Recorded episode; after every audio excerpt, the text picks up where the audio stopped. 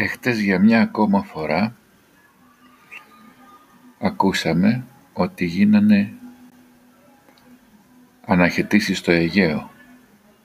Με δεδομένο ότι οι δύο χώρες, η Ελλάδα και η Τουρκία, είναι μέλη του ΝΑΤΟ, δικαιούμαστε να χαρακτηρίζουμε το ΝΑΤΟ οργανισμό της πλάκας και όσους ψηφίζουν τα κόμματα του ΝΑΤΟ τα οποία είναι κυρίως το ΠΑΣΟΚ και η Νέα Δημοκρατία και εν μέρει ο ΣΥΡΙΖΑ γιατί ίσως υπάρχουν κάποιοι στο ΣΥΡΙΖΑ που δεν το αποδέχονται πιστεύουμε ότι από τη στιγμή που δεν αντιδρούν